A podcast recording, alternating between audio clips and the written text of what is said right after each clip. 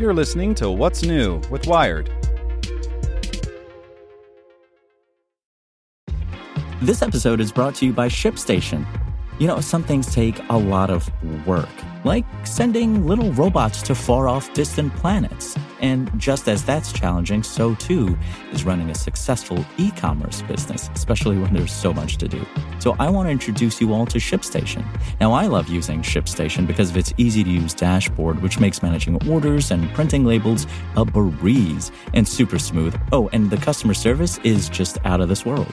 It's exactly what you need to help grow your business. Sign up for your free 60-day trial at shipstation.com slash technews. That's shipstation.com slash technews.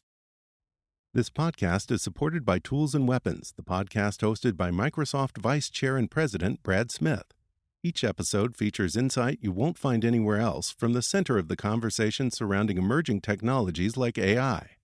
Right now on the podcast, you can hear a special episode where Brad Smith lays out Microsoft's vision for a vibrant marketplace driving the new AI economy.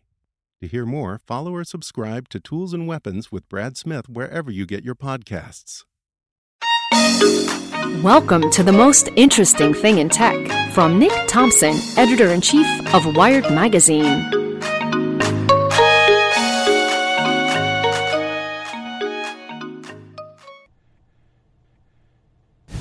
Hello, happy Thursday afternoon, happy Mueller report day. So, the most interesting thing in tech, I think, comes not from Washington, but from Vancouver. The TED conference is ongoing. Probably some of you are there. So, a woman named Claire Wardle gave a talk when she made an argument. She said, Look, the way to fight misinformation, which is the scourge of the internet, is the thing that makes so much worse about the way we communicate, the way we trust science, and the way elections work. Well, why don't we create a Wikipedia of trust? Why don't we create something modeled on Wikipedia where people identify memes, submit things that they think might be false, verify, fact check, and then let's take that and let's connect it to all the social media platforms. So, if a bunch of trusted people identify something on Reddit as false or misleading, that information can be given to Twitter, which can adjust the algorithm. Speaking of the algorithms, there's a second part to this. One of the things about all of these fact checkers and academics who study this kind of stuff is that they don't have access to everybody's feeds. And everybody's feed is different, right? Your Twitter feed is different from my Twitter feed because of who we follow, what we like, and what we want to see. They're all set algorithmically. So, Wardle's suggestion is why don't people donate their feeds or allow their feeds to be accessed by this centralized system? You know, create encryption, hashing methods to make sure that there wouldn't be problems, but that would allow academics and others to see how this misinformation is really spreading.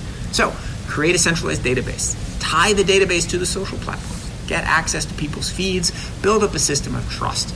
Maybe, maybe that's a way to fight misinformation, and we know that whatever is being done right now isn't entirely working. Does that sound crazy? Kind of does. But on the other hand, Wikipedia sounded crazy when it was started, and now it's one of the most trusted things on the internet. In fact, it may be the most trusted thing on the internet. So it seems like this idea is worth a shot. All right, now go back to reading the rest of the Mueller report. See you tomorrow. Want to learn how you can make smarter decisions with your money? Well, I've got the podcast for you. I'm Sean Pyles, and I host NerdWallet's Smart Money Podcast. Our show features our team of nerds, personal finance experts in credit cards, banking, investing, and more. And they'll help you make the most of your money while cutting through the clutter and misinformation in today's world of personal finance. You'll get clarity on strategies to help you build your wealth, invest wisely, shop for financial products, and plan for major life events. Listen to NerdWallet's Smart Money Podcast wherever you get your podcasts.